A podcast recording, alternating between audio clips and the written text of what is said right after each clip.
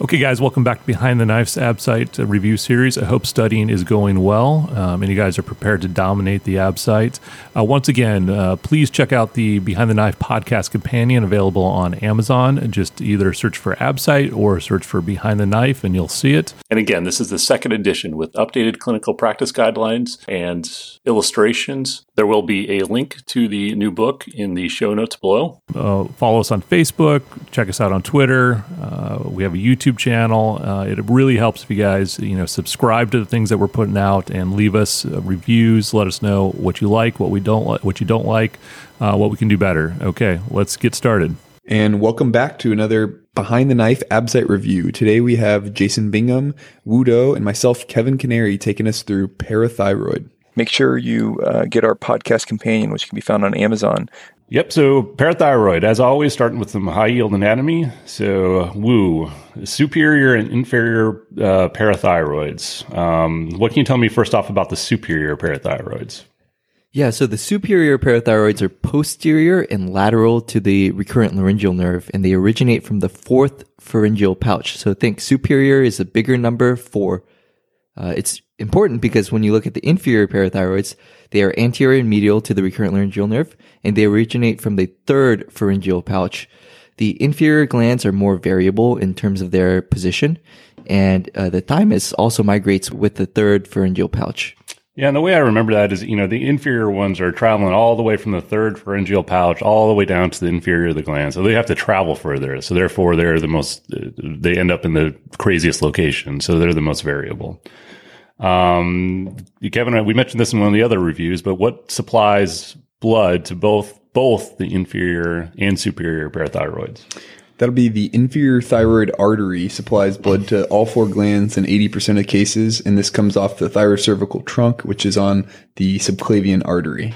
Perfect. So parathyroids, unfortunately, there's a, a, whole lot of physiology involved in, in, in the what the parathyroids do. So, Woo, what can you tell me a little bit about what the parathyroids release and, and what the function is? Right. So you want to think about two types of cells. The first are the chief cells, and the second are the parafollicular C cells.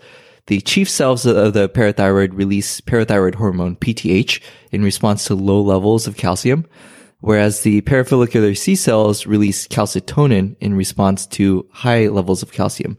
Uh, bear in mind that though the parafollicular C cells are actually located in the thyroid, whereas the chief cells are located in the parathyroids. Perfect. Uh, so, Kevin, tell us a little bit about. So, we're talking a little bit about calcium metabolism and regulation of calcium. Um, and another important um, factor when it comes to our calcium levels is, is vitamin D. Um, you'll see this every once in a while. We'll ask you where, how we absorb our vitamin D, where it's synthesized, where it goes on different modifications in the body. Can you walk us kind of through that vitamin D process? Uh, so vitamin D is ingested or synthesized in its uh, precursor form. Uh, it is then hydroxylated at the 25 position in the liver and then at the one position in the kidney. Yep, and that's where it becomes its more active, most active form. So you know, it, it, you, you ingest it, and then uh, or it's synthesized, and then it goes to the liver. It's hydroxylated at the 25 position. then it goes to the kidney with the one alpha hydroxylase, and it's hydroxylated at the one position. And that point, it's at its most active. Uh, now let's talk about the different actions of these different hormones and, and how they work in the body. So, woo. First off, the parathyroid hormone. What are the actions of the parathyroid hormone? Yeah, so there are two sites that the parathyroid hormone is acting on. The first is the bone. The PTH stimulates osteoclasts for resorption of calcium and phosphate. The second site is the kidneys. The PTH there stimulates resorption of calcium, inhibits resorption of phosphate and bicarb, and stimulates the conversion of the 25-OH uh, vitamin D to the more active form of the 125-OH vitamin D. And with questions with PTH, uh, you always have to remember that it's the phosphate trashing hormone. So um, people with hyperparathyroidism will have very low phosphates until they go into kidney failure, at which point uh, their phosphate will be high. But for the most part, people with high PTH will have really low phosphate. Okay, and uh, Kevin, so you talked a little about vitamin D, how it's how it's synthesized. Uh, once it becomes that active one it's hydroxylated at the one position at the kidney and it becomes that active 125 um, hydroxy you know vitamin d uh, what happens there so in the gut it actually stimulates absorption of calcium and phosphate Um, and where you get the phosphate trashing, as I just referred to that, that's at the kidney. So at the kidney, the uh, PTH encourages wasting of phosphate, but in the gut, it actually um, you get absorption of calcium and phosphate. Yep. So, you know, parathyroid hormone stimulates the resorption of calcium and phosphate from the bone, resorption of calcium, excretion of phosphate of the kidneys, activates vitamin D. Vitamin D goes and uh, increases the absorption of both calcium and phosphate in the gut. What about uh, calcitonin, uh, Woo? So calcitonin, I like to think of as something that tones down calcium. In the bone, calcitonin inhibits osteoclast bone resorption, and in the kidney, the calcitonin also inhibits resorption of calcium and phosphate. Yep. So a lot of feedback loops going on here. Calcium or calcitonin kind of does, you know, the opposite effect of parathyroid hormone. Important to note is that the receptor is on the osteoclast for both parathyroid hormone and calcitonin. So parathyroid or hormone uh, stimulates osteoclast to resorb bone, whereas calcitonin uh, inhibits the osteoclast. And so that the osteoblast can do their, their work. But this Interesting. So it doesn't stimulate the osteoblast. It does not stimulate the osteoblast. It inhibits the osteoclast. And that is a question I've seen. So the receptor for both hormones is on the osteoclast. Uh, all right, let's talk a little bit um, about some uh, some pathophysiology scenarios. So, uh, Kevin, um, hypercalcemia, common clinical presentation. Uh, tell me a little bit uh, about uh, how it most commonly presents. Uh, a lot of times it's just found on labs uh, as as a high calcium level, um, and um, if it's an extremely high calcium level, you want to be concerned about malignancy. Yep. So it's most, com- you know, in the outpatient setting, uh, a lot of times they'll break, these patients up. They're hypercalcemic. Either they come in and it's incidentally found on labs or they're severely hypercalcemic and found, uh, as in the inpatient setting. So what's the most common, uh, cause of hypercalcemia in the outpatient setting? Uh, primary hyperparathyroidism. Exactly. Primary hyperparathyroidism. How about in the, you know, inpatient, you know, very high level setting? Uh, that that's where you're going to see the malignancies uh, causing hypercalcemia. So interesting with the malignancies uh, cause hypercalcemia. Is it is it what's the most common cause of that? Is it you know a parathyroid cancer that's releasing parathyroid hormone, or is it other cancers that are releasing something else? Right. No, the most common is uh, squamous cell cancer of the lung that leads to hypercalcemia by stimulating uh, parathyroid hormone. Uh, you can also see it in breast cancer, um, and then lytic bone lesions is a less common uh, malignant cause of hypercalcemia. Yeah, so it's actually most common by a parathyroid hormone related protein, um, and so and this not necessarily parathyroid hormone itself, but a, a kind of a um, yeah like a mimic. So a parathyroid hormone related protein released from things like squamous cell lung cancer um, or breast cancer. Um, the actual lysis from from metastasis to the bone is is a less common cause of uh, hypercalcemia. Um, woo. Uh, so a lot of times these patients with a malignancy will present in hypercalcemic crisis. Um, how do you treat that? So first you're going to treat with just fluids and initially it's uh, just going to be normal saline. You're going to run it around 300 cc's an hour. And once the patient becomes euvolemic, then you can add on Lasix. Yep. So they'll give you a couple different fluid choices: normal saline, lactated Ringer's. What are you going to choose and why? Uh, so you're going to avoid the LR because LR contains calcium. Correct. Yeah. So they're in a hypercalcemic crisis. It doesn't make sense to give them a fluid with with uh, calcium in it. So initially, 300 mLs an hour of a normal saline, and then uh, you can add some Lasix in there. Uh, Kevin, uh, you, we mentioned that the most common cause of hypercalcemia in the outpatient setting is primary hyperparathyroidism. Uh, tell us a little bit about that. What's the most common cause, um, and uh, how do you diagnose this? The vast majority of primary hyperparathyroidism is from a single adenoma. Um, occasionally, uh, two to five percent of the time, they can have a double adenoma, but ninety percent of cases are going to be from an adenoma. Uh, some of the other causes are hyperplasia, where all four uh, parathyroids will actually be um, increased in size and excreting extra hormone, um, and then very rarely um, you can have parathyroid cancer um, as a as a cause of this. And then obviously MEN1 and uh, 2A are also causes of hyperparathyroidism. Yep. So the vast majority is going to be uh, secondary to an adenoma. Second most common, um, a distant second would be uh, uh hyperplasia. Um, uh, tell me a little bit about the laboratory workup of how you diagnose a primary hyperparathyroidism. So uh, generally, if you have a patient that comes in that has elevated calcium, you're going to then do a urine uh, collection on them and get a 24 hour collection of the urine, um, where you'll see increased calcium and decreased phos, uh, Except for, we already mentioned it, except in renal failure. we'll have an increased phosphorus as well. Right. But And, and prolonged uh, hyperparathyroidism can lead to renal failure. Um, it- it's damaging to the kidneys, but so you'll see, uh, you'll do a urine study, see increased 24 hour calcium, and then you'll obviously see an elevated serum PTH. And then, Before you, I, I do want to reiterate one point that we should have mentioned earlier. We talked about all the different um, effects on you know calcium and phosphorus between the kidneys and the bone and the um, and the GI tract from vitamin D and calcium and parathyroid hormone.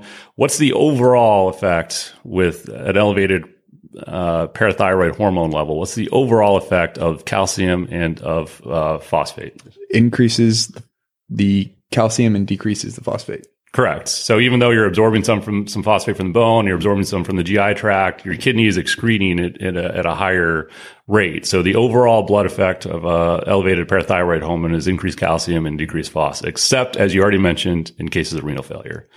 Okay, so we have the 24-hour urine collection. Where else do we go for the laboratory studies? Uh, you're going to check their PTH, which seems pretty obvious, and that will be elevated. And then one of the most specific indicators of hyperparathyroidism, and this comes up for whatever reason, is the chloride to phosphorus ratio. So you're dumping uh, phosphorus, and you're going to have a hyperchloremic state in patients that are um, have hyperparathyroidism. So you're going to get a very high chloride to phosphate ratio. And the number to remember is 33. So chloride to phosphate ratio of 33 is very specific for primary hyperparathyroidism. Okay. Yep. Exactly. And that's um, that that comes up. That's a easily or that's a that's a that's a testable you know question. Is you think about it, your kidneys excreting excreting uh, phosphorus, secreting a negatively charged ion. It has to reabsorb something um, to balance that out, which is chloride. So you have an elevated chloride to phos ratio of 33 or greater.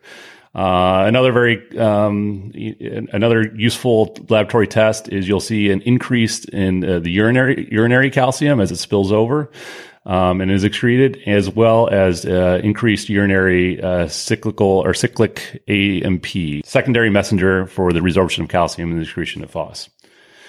So you, you have your diagnosis. We mentioned that you know the most common cause of a primary hyperparathyroidism is a adenoma. How do you localize um, the, the adenoma? Absolutely. So, um, in the vast majority of cases, we're looking for that single adenoma. Uh, you can break apart localization studies to non-invasive and invasive modalities. For the non-invasive ones, you could use ultrasound, sestamibi scans, uh, single photon emission CTs or SPECT, and MRI. Uh, of these, the best is likely a sestamibi with a SPECT plus or minus the ultrasound. Uh, and as far as invasive studies go, you can use angiography with venous sampling for PTH gradients, and this is generally reserved for reoperative cases. Yeah, I, I don't think you'd see that too much on the test, but definitely knowing that the the sestamibi and this you know the SPECT uh, with ultrasound for localization is highly effective in the vast majority of cases. You know, if you've already done your resection, you still can't find it. You, you know, then the, the more invasive, um, lesser common tests like angiography and, and, selective sampling is an option. But I doubt that you would see that on a test. Yeah, many times is all you need is an ultrasound uh, or possibly sestamibi. Correct. Yep. Um, treatment. Kevin. So uh, this is a very easily treated condition with a parathyroidectomy, um, and nowadays they're pretty much recommending almost most people that have hyperparathyroidism should be considered for a parathyroidectomy. Um, so indications in patients, a lot of these, especially nowadays with increased lab monitoring of patients, uh, you're going to have a lot of patients that are asymptomatic. They just get an elevated calcium on one of their blood tests. So which of these patients, uh, per the ABSITE should have their parathyroid removed. So if their elevation of their serum calcium is one milligram per deciliter or more over a normal value, just that alone is an indication. If they have a decreased creatinine clearance, as we said, prolonged uh, hypercalcemia can cause kidney damage. So if they have a decreased creatinine clearance less than 60, they should also have a parathyroidectomy. If they have osteoporosis, if their T score is less than 2.5, uh, taking out their parathyroid gland uh, will actually improve their osteoporosis. So they should have uh, that treated. If they if this is a patient that has poor access to care and follow up, um, you know, you, you should consider just taking out the parathyroid. It's generally the cause that surgeons use to operate. Uh, and then if they're less than 50, if they're young, if they're going to be having hyperparathyroidism for a long time, there's uh, systemic effects, um, which they should have a parathyroidectomy to prevent. Um, and then, like I said, some argue all patients with parathy- hyperparathyroidism, but generally you'll have one of these indications for the ABSITE. Yep. So again, all symptomatic patients, no question, they should have, they should undergo surgery. Um, uh, and then those indications you listed. This is a common PIMP question on rounds: is you know what are the indications for parathyroidectomy in the asymptomatic patient? So again, uh, quickly, elevation of serum calcium one over the normal value based on your laboratory, uh, decreased creatinine clearance, uh, d- uh, T score less than two point five if they have poor access to follow up, you can go ahead and take them out. Age less than 50. And uh, as Kevin mentioned, there's more and more push for, you know, taking these out. It's a safe surgery. Um, we're starting to understand the, the, uh, negative impact of having a prolonged uh, elevated PTH, even if it's asymptomatic and you don't necessarily meet these criteria, there's more and more pushes to take these out. Um, more, more and more liberal use of, of parathyroidectomy. But for the boards, for the Absite, I would stick with those indications.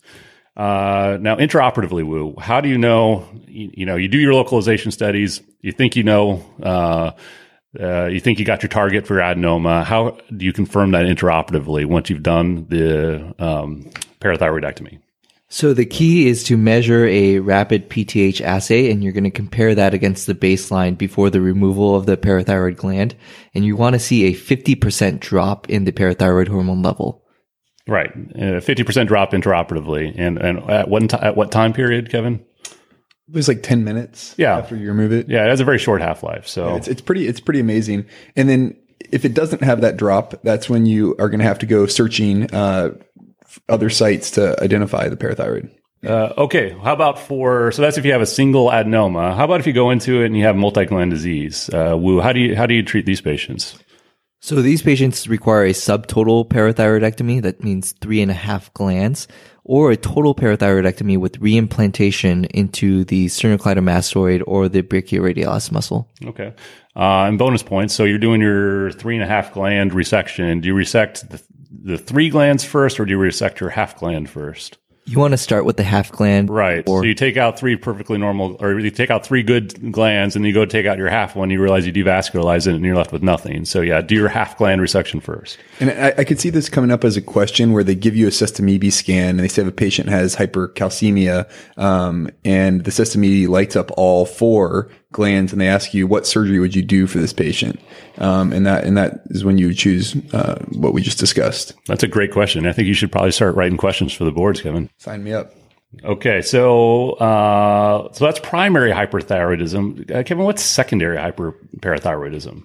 So secondary hyperparathyroidism is in patients that are in renal failure. So as we discussed earlier, you can't have the uh, hydroxyl hydroxylation to the 125 vitamin D. So you have low calcium. And so your parathyroid hormone increases, uh, which is, and it increases to such a point um, that it causes problems.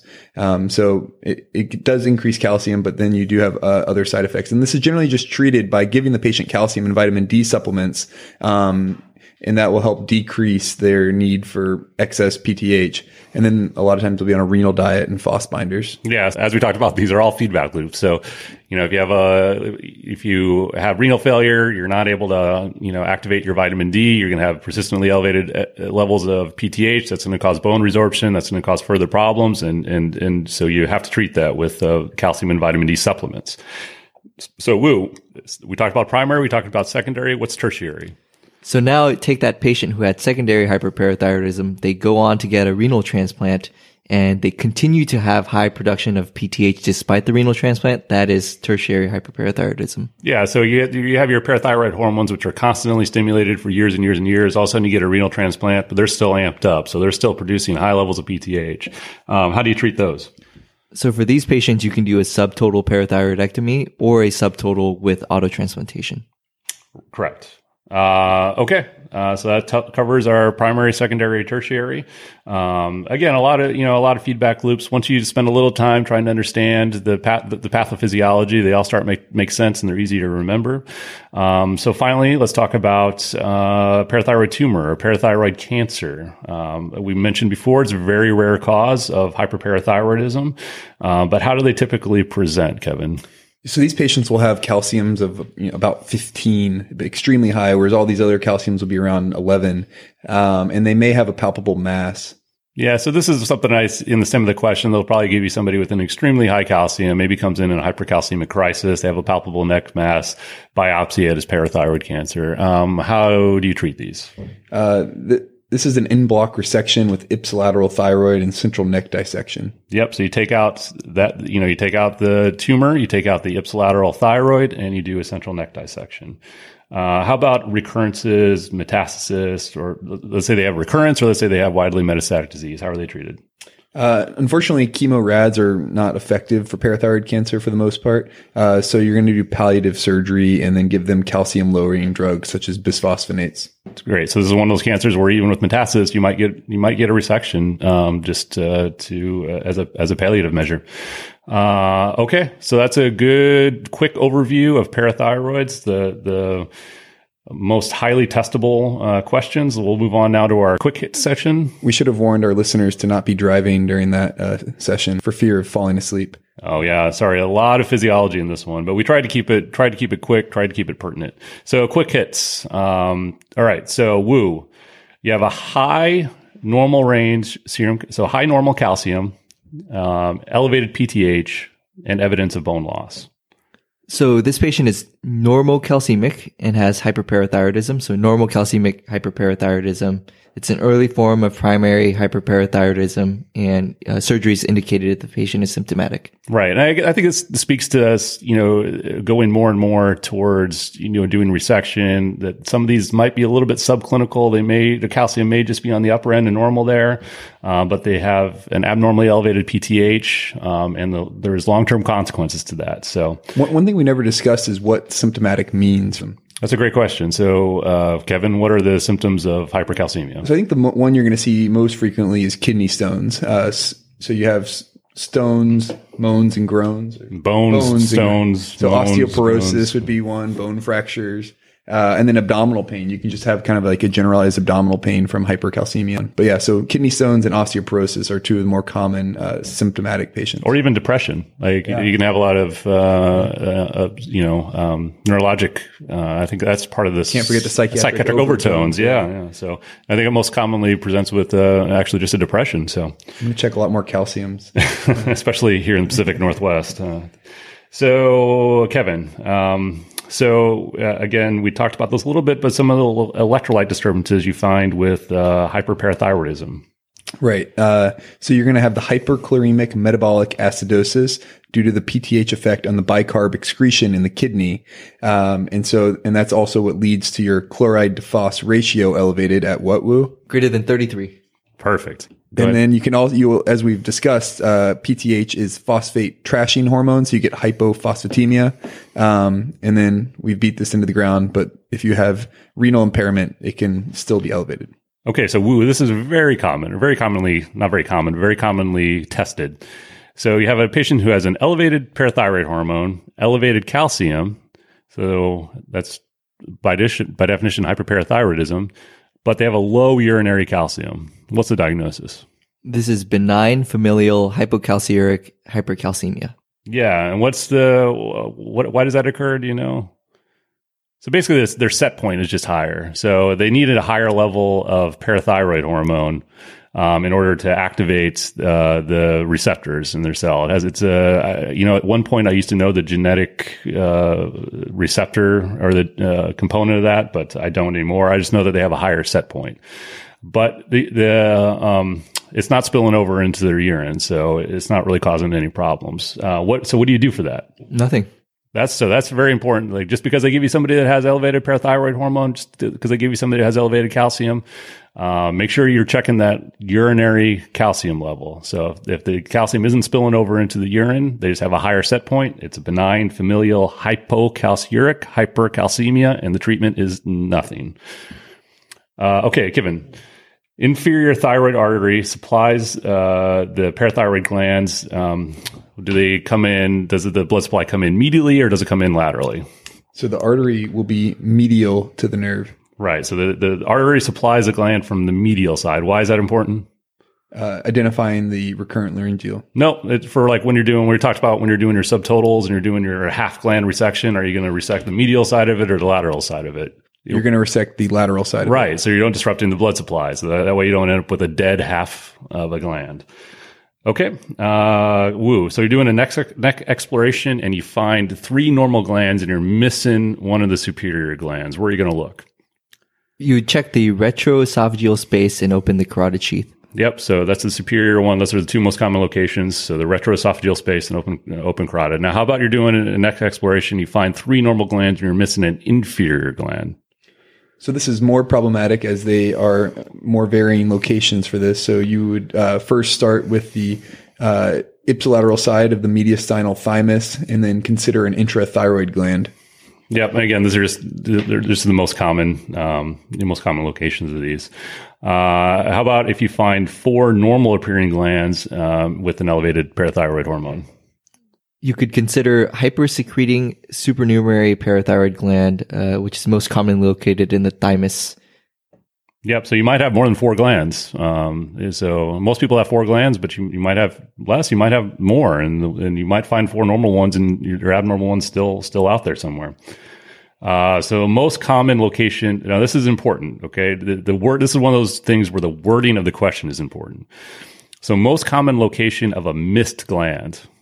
So you do your surgery, you don't find it. Yeah, uh, parathyroids can be tricky to find. Uh, so nor- the missed gland is probably in its normal anatomic position. Right. Uh, okay. So uh, slight distinction: the most important location of an ectopic gland. The most common location of an ectopic gland would be the thymus. I've definitely missed that on practice questions before. So they'll ask you, you, you read the question, most, most common location of a missed gland. You're like, oh, it's in the thymus. No, of a missed gland is the normal anatomical position of an ectopic gland is of the thymus. All right, well that covers it. It's about all the parathyroid I can handle for today. So that's uh, parathyroid hormone. We'll see you, or parathyroid gland. We'll see you next time on Behind the Knife's uh, Absite and Board Review. Until next time, dominate the day.